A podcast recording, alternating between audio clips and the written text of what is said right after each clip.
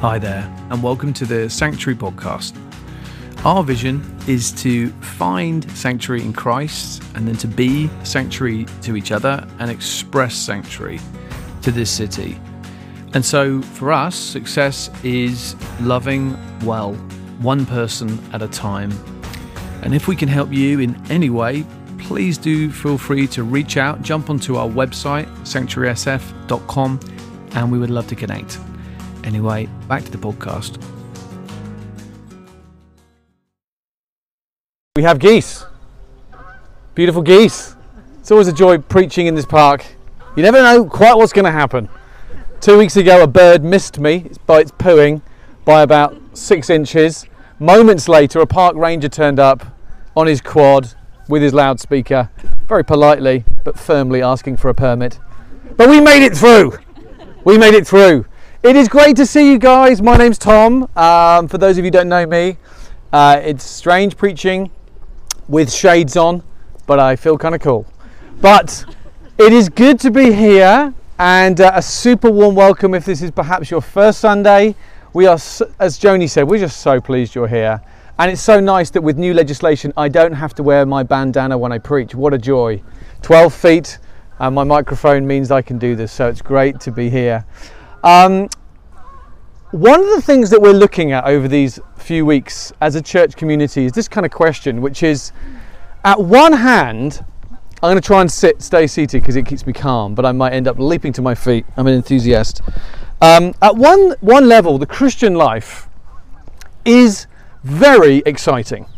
If you read this book at all, the, the God of Christianity, he really does do incredible things um, just from the book, the beginning of the Bible right to the end, just a big theme is like you never quite know what's going to happen when Jesus Christ is here and when he wants to do things. It's exciting at one level, right? But also, it is kind of exhausting as well. Um, you know, I get, particularly on a day like Easter, when we're thinking about the resurrection of Jesus, um, I think I get excited. I think about power. I think about hope. I think about this Jesus coming back from the dead, and I get excited. But there's also a little part of me that when I look at myself um, and my limits mentally and emotionally and physically, living, you know, in a busy city like San Francisco with a relatively big family, and I, I also feel kind of like a little bit daunted just by living sometimes, you know, particularly after the last year that we've had. Um, if I'm really honest, I kind of have this weird sort of tension between excitement about the sorts of amazing things that we see happen in the Bible, the sort of resurrection type power stuff. But I also have this other part of me that just genuinely feels just tired. And just like this year has been particularly a very tough year. And so I find this kind of daily, kind of quiet tension in my inner being. Anyone here at all resonate with that? Yeah, I think probably we all do to some degree. And I think it's good to admit that we feel that. But I don't think any of us would say that we can stay in that place, right? It's good to admit it. But you know, when you look at particularly the New Testament, like the last bit of the Bible, when Jesus is on planet Earth and his church is starting, particularly there. Um, you know, I'm sure those early Christians at times felt a little bit like us. I'm sure their lives were fairly busy, and I'm sure their lives were fairly difficult, you know, being persecuted by the Roman um, Empire and, and facing tremendous difficulties. But at the same time, although they would have felt those things, they weren't ultimately defined by them. They felt that sense of, gosh, life is tiring. But we see again and again this amazing kind of up from the ashes, just like we've been singing a moment ago, this dynamic of normal people with fragile beings, limited capacities, imperfect, weak, jars of clay, Paul calls us. And yet, what we see again and again in this incredible book is dramatic and extraordinary things happen despite that fragility and weakness. It's a really interesting thing. And so the, the million dollar question, of course, I can see is on your lips, which is, well, how, Tom? How on earth are they both like us in their fragility and yet in some ways unlike us in terms of the power that we see in their lives as a group of normal people? How does that work? And as I was pondering this this week, I, I honestly think in many ways the heart of the question is this How do you actually define what it is to be a Christian? I think perhaps your answer to that question will help you understand why perhaps you maybe feel sometimes more on the exhausted than the excited end of things than anything else. So let me just ask you this question, a little bit of interaction here. Just, you know, shout out. What would how would you define if someone said to you, what actually do you think a Christian is? What would be your answer?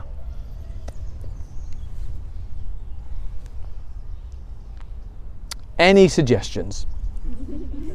Come on, I know you. You're a chatty bunch. Victor. A follower of Christ. A follower of Christ. I like that. Okay, any other thoughts? What does it mean to be a Christian? What's the central bit, the central point? Billy, I'd say you've, you've seen Jesus in your like in the spiritual sense, and you delight in him more than any other delight.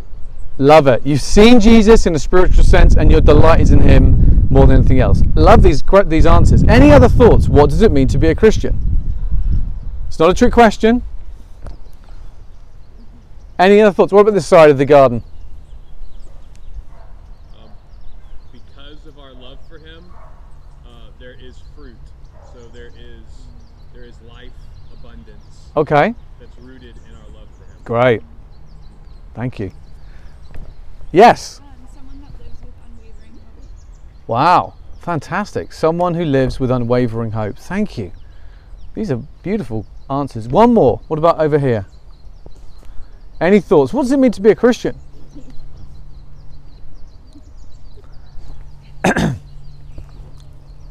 George? Everyone's looking at George. How would you, what, I mean, what would you say if someone says, what do you mean you're a Christian? What does that mean? It means it means like he lives in you, and he speaks to you, and it's like you now identify like with Christ, Okay. and because you accepted him in your heart. Right. These are great answers. great answers. Interestingly, not one of you said in exact words that I believe that to be a Christian is that I believe Jesus was dead and that he is resurrected and actually alive. Now that doesn't mean your answers were wrong, don't get me wrong. But for the point of today, what I'm trying to emphasize is it's really interesting. There was a, uh, do you know, Lifeway? They do a lot of research. They did a recent survey of thousands of Christians, and they said there's 16 options here uh, that you can pick. Which one do you think most defines, you know, what a Christian is? And there was like someone who prays, someone who gives to the poor, someone who goes to church, someone who believes in God. And the point of this survey was to say, isn't it interesting how much variety there are? And although the, the, the number one answer was believing in God, and that got ticked, the point of the survey was showing how much diversity there was, and lots of those things non Christians would do as well. Non Christians would say they pray, non Christians would say they, they serve the poor, you know, that they're moral people. Here's what's really interesting Lifeway themselves did not give the option of to be a Christian means ultimately that I believe Jesus was dead, physically dead, and that he is now literally physically alive. The researchers themselves, in my opinion, missed what I think is the central defining thing that in the early church, above everything, marked them out. I believe that. I believe when you look in the Bible, above everything to be a of course you pray and you do love jesus and you do you are connected with your community and you do do those things but for these guys in the early church the number one thing in my personal opinion was that they genuinely, genuinely believed that Jesus Christ, the man, had died, and yet he was now completely and genuinely, genuinely and literally alive. And because he's now raised from the dead, there are 101 incredible, fantastic implications that are now directly connected to him being alive. So many of the things that as Christians we want in our life are nothing to do with how you feel, are nothing to do with how much how much you've prayed this week or how much you fasted or how good you think you are. The, what I see in the scriptures is that there are so many of the central things that we all desire are directly connected to a man being alive, a separate man from us. It's absolutely glorious, which means at one level, you and I are free to be fragile and weak and to feel depressed and anxious and fearful. God doesn't want you to feel those things. But if you think about this, just let me give a little illustration. This week I went to the Northgate building. In theory, I just made an appointment with Kayla, the pastor. I said, We need to, you know, we've got a meeting there next week. Let's go and have a look at some of the practical things. Then when I got there, I thought, I have no questions to ask her. I have no idea what practical things we need to think through. But thank goodness, Matthias was there. And Matthias was quietly going around the building with his phone, talking to Josh, the, the, the PA guy, having all these sort of discussions about stuff. And at the end of our time, he came up to me and said, he showed me his phone with like 10 different sections of, of, of practical things that we need to be thinking through as we go into the building. I wanted to kiss him. I was like, Matthias, I am, I, I am, I love you, and we love you. And the fact that you just got your little phone out, no, no, no, no, no, there it was, chatting away, getting all the codes for the alarms, getting the lighting ready, getting all the different things. Uh, now, this is the idea. My confidence now is it in those things happening is entirely based in another person. It's not based in me trying hard. Now, I don't want to be a complete wally and have no, I want to do the best I can and help Matthias and others. But my hope is in someone else. It is in his skill it is in His competency. It is in His power. It is his, in His ability to make things happen. Do you understand? And the, the early Christians were confident that the sick really would get healed. But their confidence wasn't in themselves. Their confidence wasn't in Matthias, it was in Jesus another person who was skilled and competent and just as alive as he was when he physically walked before he ascended to heaven. They were literally confident in another person's skill. Isn't that amazing? I don't know if that's something that you think about, or when you think about, for example, not just the sick getting healed, but the Spirit coming. Something so often we talk about. And we see in the book of Acts no less than at least six incredible direct implications because of Jesus being raised from the dead. So if you've got a book, if you've got a Bible rather, turn to the book of uh, Acts. Book of Acts on your phone or on your Bible. And I want to show us how the fact that Jesus Christ is alive, it means that we now do not need to strive. If you're a Christ follower and you want to see amazing things happen. I want to show that there's six things that we see, and we're just going to spend two minutes on each. That because Jesus is raised, number one, we're going to see the Holy Spirit will be sent. We're going to see that direct. It's nothing to do with you, it's nothing to do with me.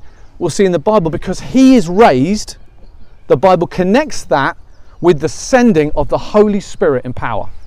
Number two, we shall see that because Jesus is raised, the sick will get healed because he is alive and he is powerful and he is competent and he is in a good mood and he is raised from the dead. You can't see him with your eyes, but the Bible tells us that by faith he's actually here. It directly connects the healing of the sick, not with the words that you say, not with whether you've gone to the latest conference on how to get it just right, but on the fact that there's a man called Jesus Christ who is raised from the dead and he loves to heal people. Number three, we're going to see that sinners get convicted of their sin, and that is directly connected to the resurrection of Jesus Christ. Number four, we see in the book of Acts that saints can be comforted even at the point of death because Jesus Christ is raised from the dead.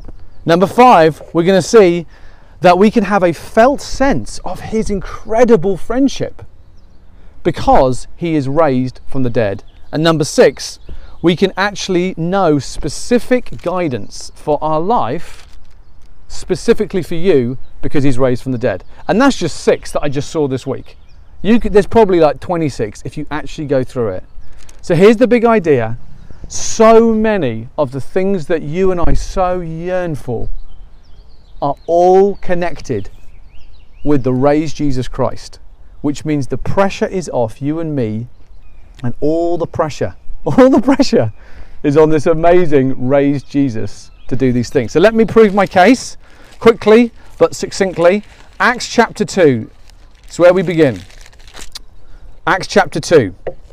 Okay, so the story is this. As Christians, I'm sure if you've been around for a while, you, you and I would yearn for the Spirit of God to move. Amen? Anyone here think, I just yearn to see the Holy Spirit move in this place? When you see in the Bible the Spirit of God comes, it's just a game changer. Okay? And what is so amazing though is that I so often think that the Spirit coming is to do with, I don't know, maybe if, if I've read the Bible this week, or if I've had a good a good devotional time, as Christians like to call it, or if I haven't had a row with Josie, you know, whatever it might be. What we see here in the book of Acts, chapter 2, is God cuts, the Spirit of God comes. And we see here in verse 1 when the day of Pentecost came, they were all together in one place. Suddenly, a sound like the blowing of a violent wind came from heaven and filled the whole house where they were sitting. They saw what seemed to be tongues of fire that separated and came to rest on each of them. And all of them were filled with the Holy Spirit and began to speak in other tongues as the Spirit enabled them. It's this wild scene, okay? The birth of the church. It's crazy. It's not neat. It's not polite. It, it's, it's the Spirit of God comes on these people, and ultimately, thousands of people hear the good news of the raised Jesus Christ in their own native language, whether they're German, French, Spanish, whatever, they hear it because God gives this bunch of normal people the ability to speak about God's presence and His reality in their native language that they could never do. It's wild, it's, it's absolutely incredible. And Peter gets up to try and explain it. And have you ever noticed how he explains the coming of the Holy Spirit? He says here, verse 32, look with me, chapter 2, 33. This is what he says. The climax of him explaining the coming of the Spirit is this God has raised this Jesus to life, and we are all witnesses of the fact. Verse 33 Exalted to the right hand of God, he has received from the Father the promised Holy Spirit and has poured out what you now see and hear. So, do you see there? What he's doing is he's saying, Hey, everybody, the reason the Holy Spirit is coming in this power is because Jesus Christ, who was killed, literally and physically, I believe now that he is absolutely alive. And it says here that he has received from the Father the promised Holy Spirit, and he is now pouring that out. And all that you can see, people being filled with joy, and being free from their sin and, and just rejoicing in God. This wild scene, he's saying, is nothing to do with ultimately you and me. It's because there's another person here called Jesus Christ who is literally raised from the dead. And he is making this happen. Now, I do want to say this when we sometimes as Christians we talk about the, the Holy Spirit, and I know there's been like abuses at times uh, of, of, of talk of the Spirit, and we can be understandably very nervous about even, you know, being a people of the Spirit, right? I get it. However, Peter's saying the coming of the Spirit in this wild scene is actually because Jesus Christ is raised from the dead, and He personally is pouring out what you are seeing. They're being accused of being drunk because they're so joyful. And Peter says, Yeah, no, it's because this man is raised from the dead and he is doing it. Now, this is massive. Anyone here would like more the Spirit of God in their life at times? Three of us. Great. I know you're putting your hand up in your heart. You cannot do the Christian life without the Holy Spirit, people. You cannot do it in San Francisco where most people do not like Christians with understandable reasons. the Holy Spirit is not some optional extra. The older you get, the more you realize you cannot be a good husband or a good dad or a good mum. You cannot be someone who embraces singleness. You cannot be a good employee or employer. You can't do the things that you want to do without the power of the Holy Spirit. And the glorious truth here is here, which I had never seen until recently, is that it's not to do with how much how much I try hard or how I'm feeling. It is to do with the pressure is on another person and his skill to pour it out and his and his desire to pour it out. I don't know if you've ever heard like talk of the Holy Spirit connected with the resurrected Jesus. Maybe you have. I hadn't. I didn't really think of it like that. And it's tremendously exciting. It takes so much pressure off us to try and get it right. And all of the pressures on this resurrected Jesus guy, if he's real and he loves to pour out the Spirit, then go for it, Jesus. I'm up for that. I um, remember years ago, I was quite a new Christian and I was at this Christian camp. I was an atheist, I became a Christian, and about a couple of years later, I was in my early 20s and there was like a, a huge Christian gathering, thousands of teenagers, and I was I was on one of the prayer teams, and I had I I I'd had a I just felt rubbish, but we, the the subject was praying for these guys to be filled with the Spirit, and one teenager came over to me, and I was in my heart was like, oh no, like I don't even know if I'm a Christian today.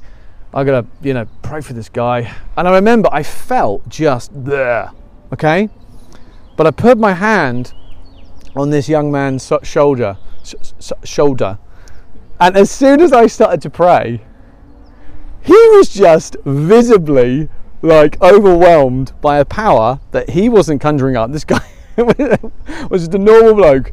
Something happened to him where he started grinning like a like a we'd say in England like a Cheshire cat. He was just filled with a joy and a power that was, was almost slightly embarrassing for him.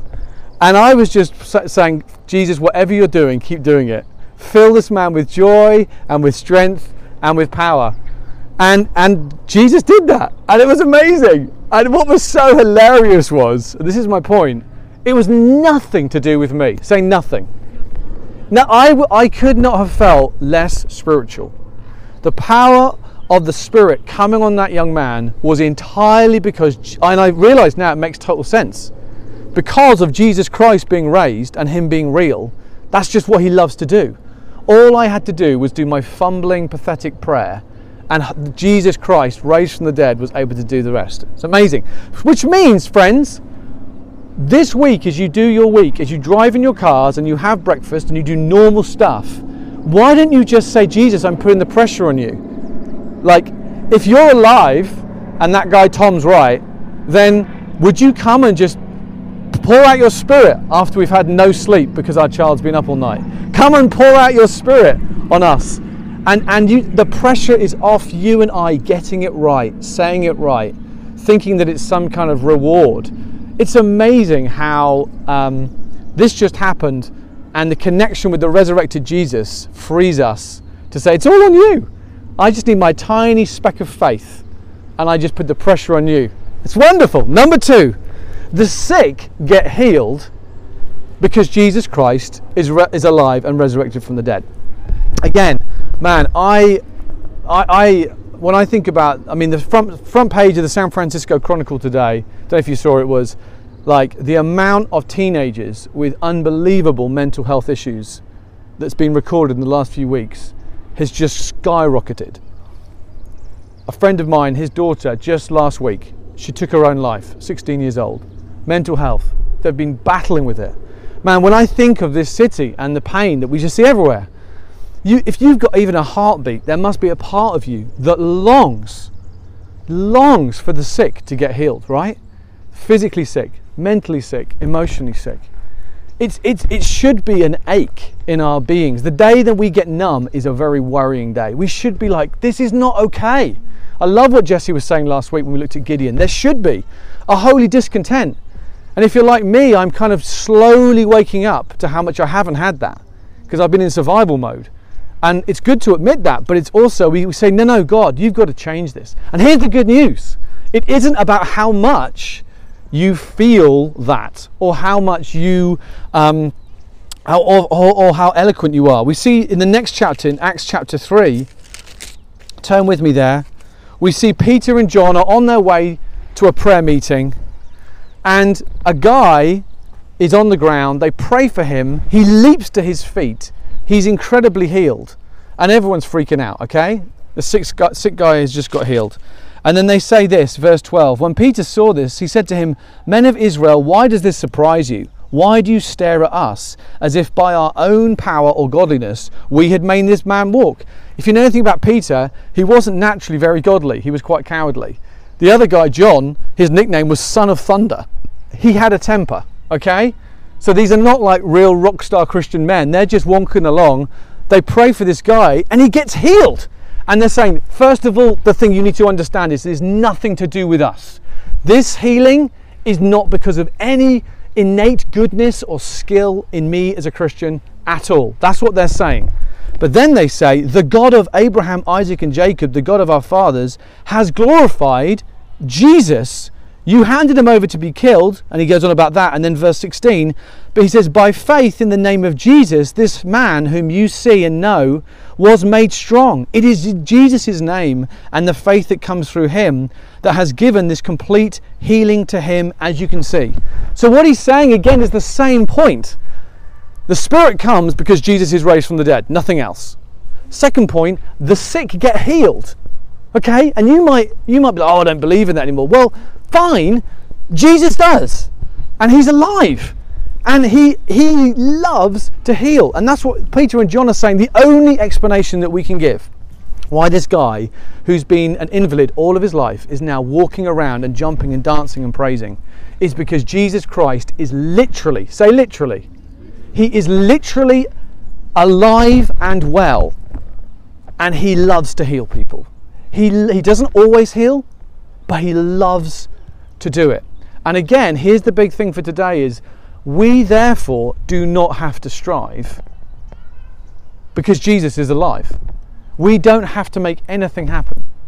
We don't ever have to get the words right or conjure it up or we can just relax knowing that Jesus Christ is genuinely alive from the grave and he one of his big agendas is day by day is to bring healing into people i was um i remember in canterbury where i led a church for, for 10 years i remember right at the end of a meeting my friend jay came up to me canadian guy played rugby and he we were about to leave he said oh tom I've really really hurt my arm. Um, could you pray for me? And honestly i just wanted to go home. I was hungry i wanted my lunch and I was like, oh, uh, okay, yeah, of course, yeah, I'm a pastor, I should probably do that. Um, sorry, Jay. And I prayed the, the, most sort of pathetic prayer probably ever. I was just like, okay, Jesus, you love Jay, and just, you know, just pray right now. And I hadn't even got through the whole sentence. And he started going, what the heck, what the heck, what the heck? And he was a fairly new Christian. His arm was like totally healed instantly and he'd had it like this. He wouldn't even let me touch it properly. And he was doing this, just moving around, going, What the heck has happened?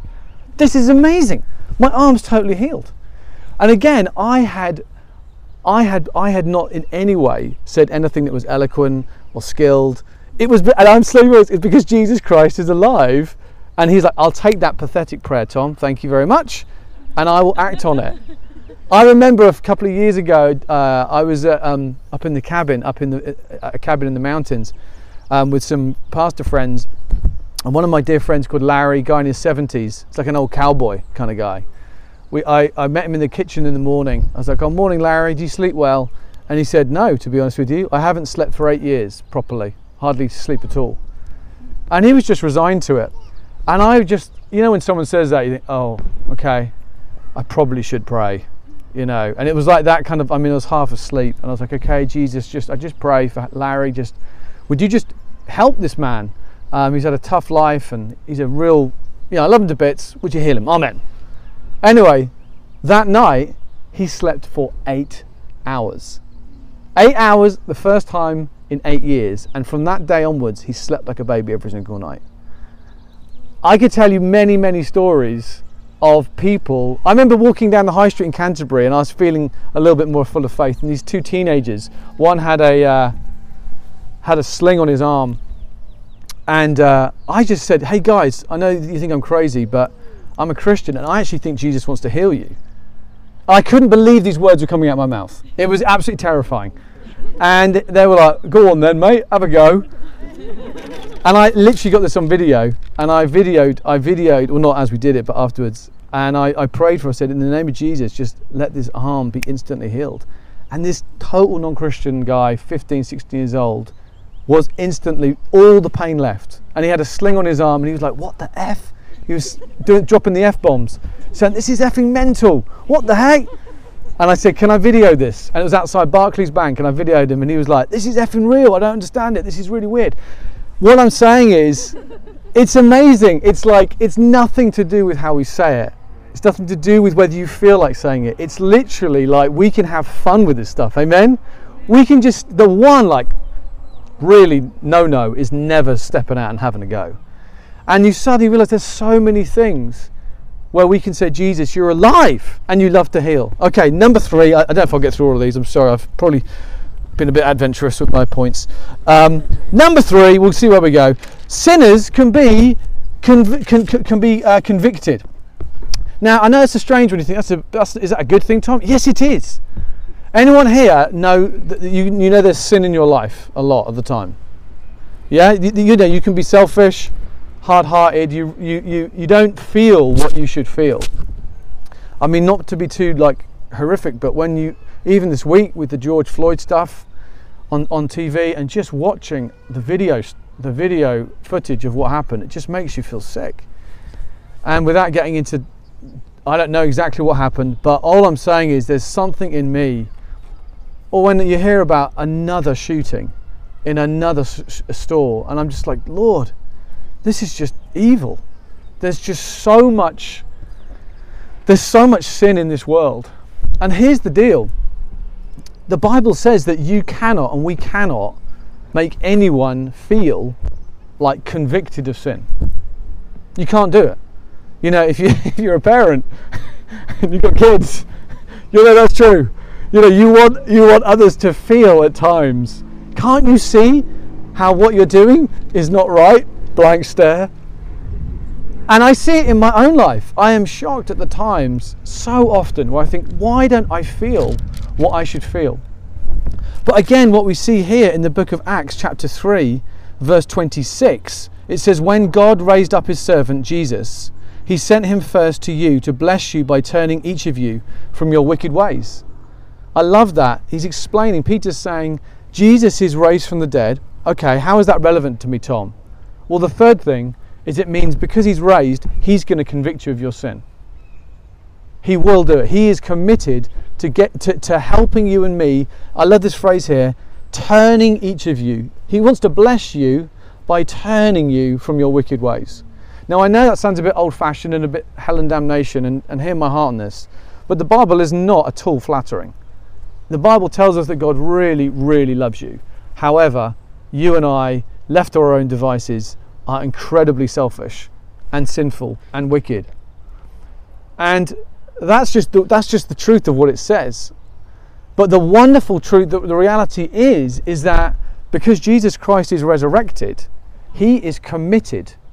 He is committed to convicting you and me of the sin in our life that we so desperately need to be convicted of. I'll never forget when I was, a, I've been a Christian about four years, and I'd been having um, a kind of a sexual relationship. I wasn't married or anything. I was at university, and I, I was kind of living a bit of a double life. You know, I was like, oh, I love Jesus, and then off I went in the week and did other things. And I remember just coming to the Sunday gathering that week, and I felt just sick. I just, it wasn't like, it wasn't a logical thing. I literally felt like I could hardly even focus. I could hardly like listen. I just was like, there's something in me that's screaming, this is not okay. Tom, you can't, you can't just say you know Jesus and love Jesus and then live such an obvious double standard the rest of your week. And I tell you, at the end of the meeting, I, I'll never forget the guy uh, had preached, and he just said, "If anyone wants prayer for anything, just come forward." And I just like ran forwards, and everyone else was just going off to get a cup of coffee. And I was just said, "I am so sorry. I've got to. I just need to tell you, there's this is this is a part of my life, and no one knows it." And I just feel wretched, and I remember just weeping, and the joy though, the joy of that conviction. You know, it wasn't condemnation. I didn't feel like God hated me. I felt God loved me. and he was saying, Tom, I want to clean you up. And it was a power that wasn't from me. Do you understand? It was something I now see. Oh, because Jesus is alive, he's actually turning my heart. Isn't that amazing? Like he's committed to helping you. Oh, here we go, Park Ranger man. He's committed to helping you, helping you actually know what it is to again and again. So let me ask you this question are there any is there anything specific in your life right now where he's just lovingly putting his finger on like your attitude or your inner life or something that you think yeah do you know what? I know that jesus is just wanting to help me see that differently. Number four we see in the book of acts not just sinners can be conv- can be convicted but saints can be comforted. In the book of uh, in, in chapter 7 we see again yet again a connection between the resurrected jesus and, in, and an incredible implication for you and me who here in your life yearns for just comfort in your soul just comfort in your life and can i be really specific particularly as you think about your death now I know that's heavy. You're like, Tom, talking about sin and death and all these things. But this is the reality of our life, okay? And what we see in chapter 7, amazingly, is this guy called Stephen. You can read it in your own time. Who is, he's just a beautiful guy. But he's upset some local leaders and they're literally starting to kill him. And it says this in verse 54 when they heard this, something he'd said, they were furious they gnashed their teeth at him. But Stephen, full of the Holy Spirit, looked up to heaven and saw the glory of God and Jesus standing at the right hand of God. Look, he said, I see heaven open and the Son of Man standing at the right hand of God. So again, do you see here, Luke, who wrote Acts, is connecting knowing that Jesus Christ is alive with Stephen's incredible boldness, even when he's dying. Now, I, I regularly think about the fact that I'm going to die. I think about the fact my kids are going to die. And it's terrifying at one level. But what I'm slowly realizing is wait a minute. Wait a minute. The resurrection's like amazing because if Jesus Christ is actually alive, he's gone through death and he's actually genuinely alive. Logically, if any of you like logic, logically, if that is true, that is of a profoundly relevant, practical relevance to my life right now. I remember being uh, in England, coming back from the pub one night, and a mate of mine who wasn't a Christian, and he said the classic thing that people often say, which is, Hey, Tom, it's all right for you, it's fine, it's your faith. If it makes you feel comfortable and, you know, more at peace, good for you. And normally I'd be like, okay, fair enough. And today something in me just rose up.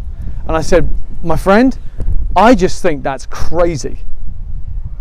And he looked at me and I said, I don't want to be rude, but just think about what I'm saying.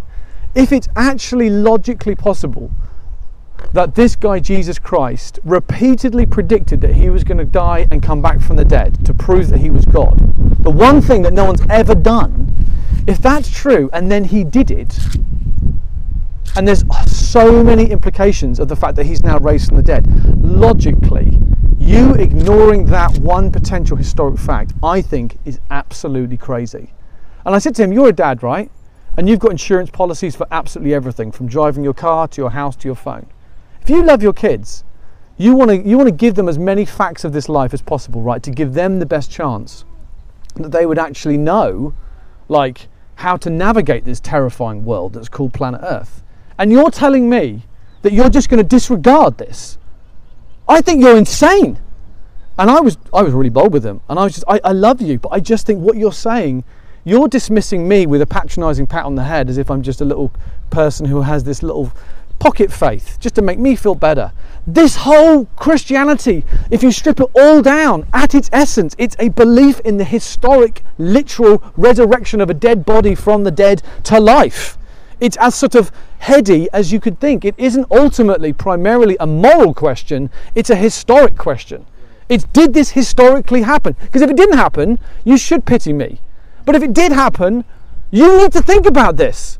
You really need to think about this. There's nothing more important than, than historically than if this happened to him. It's literally that important. And I, I still think this is this is so true. Does any of you guys remember 15 year, uh, f- sorry, five years ago in 2015, very famous incident of 21 Egyptian Coptic Christians who were beheaded for their faith? Do you guys remember that? It was huge news. And they wore those orange suits. ISIS beheaded them, one by one. And it was meant to send terror into the heart of the Egyptian Co- Coptic church. But what was incredible was that it had the actual opposite effect. Because these men, like Stephen, as they died, and all they had to do was to renounce their faith. That's all the Muslim, the, the uh, ISIS guys were saying, just renounce your faith, and they wouldn't do it.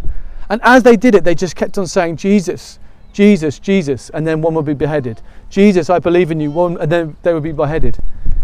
And what was amazing was that there were 20 of them were Christians, but they later discovered that the 21st guy was not a Christian. He wasn't from Egypt, he was from Ghana.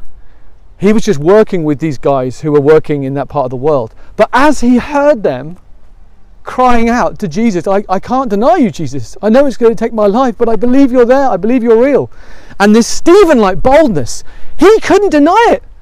And he obviously came to faith, and he as well said, I can't deny this. And he gave his life and died along with them. But what was so moving was that months later, when they interviewed the Egyptian Coptic church who knew these men, it was like their parents, uh, their, their, their fathers who had gone there to work and they'd lost their life.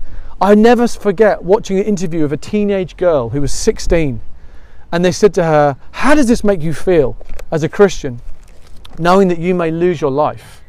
This is terrifying, right? And I remember her grinning and saying, Not at all. Don't you understand? These guys proved that Jesus was with them to the end. He literally sustained them. It's given me such confidence and boldness that even when my time comes, Jesus will carry me, Jesus will sustain me, even to the end. And this video has gone absolutely viral because the great irony is that which was meant for evil, that which was meant to make people terrified. Actually, when, when you genuinely think, well, Jesus Christ has got my back to the point where he will even carry me into death, he will carry me with confidence. It's not due to me being brave, it's due to him being resurrected. That's my confidence. There are so many others. I'm going to stop there. But I want to finish by saying this.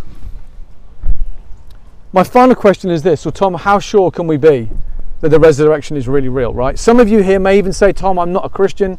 I don't know if I definitely believe.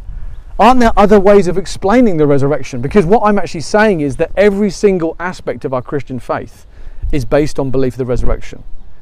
It is that central. Everything flows from it. And so if it didn't happen, then every Christian should be pitied.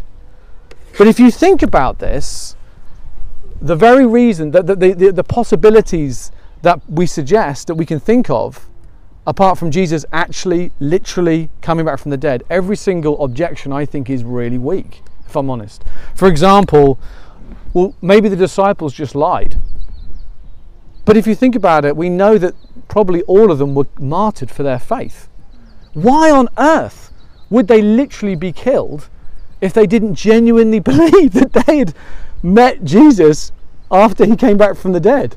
That makes no logical sense for them to lie, even to the point of death.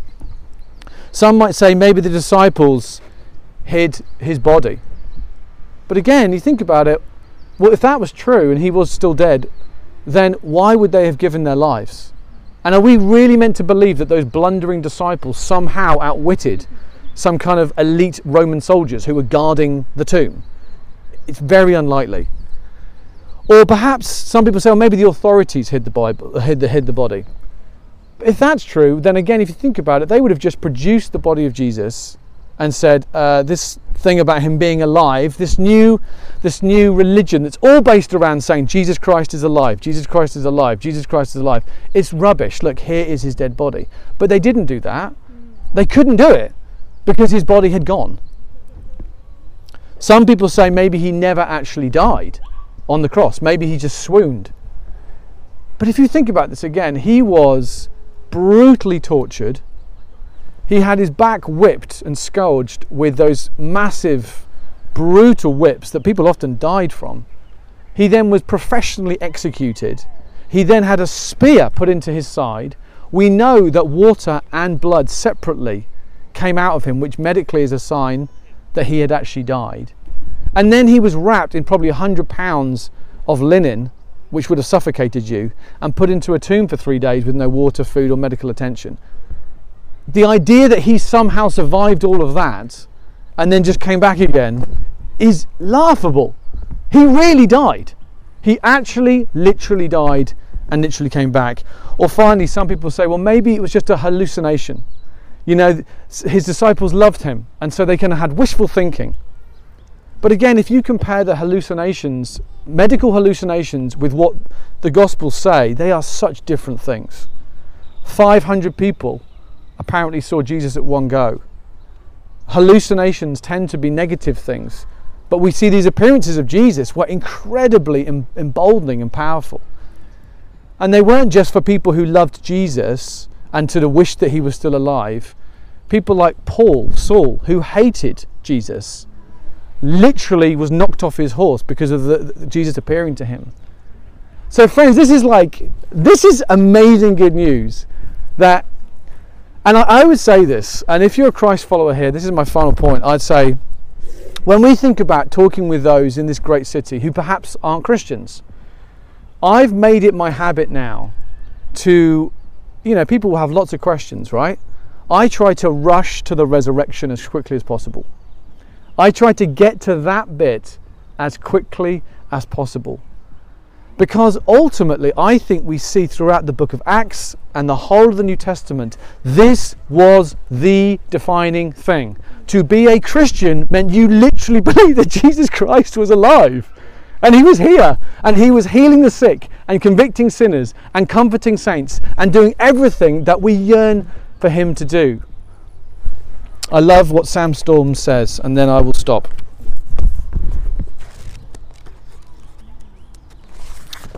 Sam Storm says, I can honestly say, he's a great Christian leader, that I've staked my life on an empty tomb.